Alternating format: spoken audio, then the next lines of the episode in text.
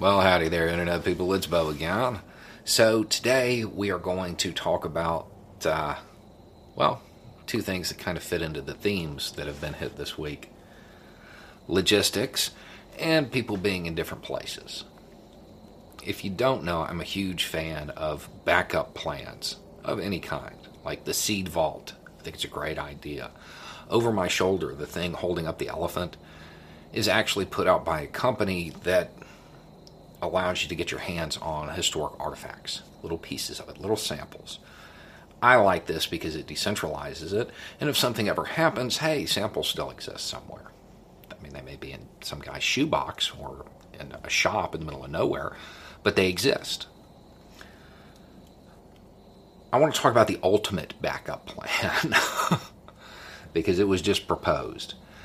And uh, the idea is to take 6.7 million species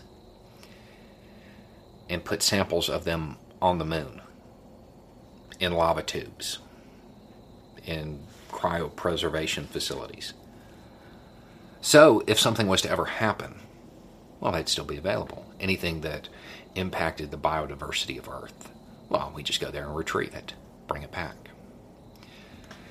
So, if there was some cataclysmic event like Yellowstone or something like that, we would have a backup.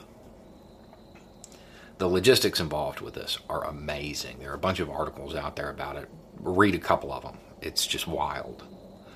We have all the technology to do it right now, with the exception of robots that can work in the temperatures required. Basically, they would freeze to the floor, and they're trying to figure out a way around it.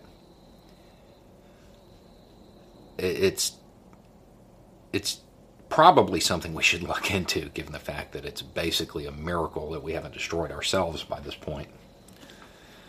But uh, aside from that, it really puts that thing about people being in different spaces, different spots on the path, puts that into perspective.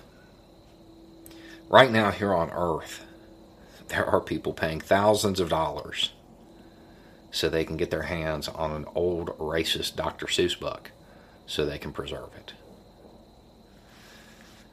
And elsewhere, there are people doing their best to figure out how to preserve the genetic code of Earth on the moon. You know, there's that saying, and it's normally referencing religious texts, but we can stay here and argue about old books, or we can uh, explore the galaxy. When you look at it like that, it really shows the difference in mindset, what the priorities are. And that's a big part of it. Tradition versus future good. And that's one of those key talking points, one of those key discussions. There is really what separates a lot of people. This is the way we've always done it. The funny part is, the way we've always done it may end up leading to the need for an ark on the moon. Anyway, it's just a thought. Y'all have a good day.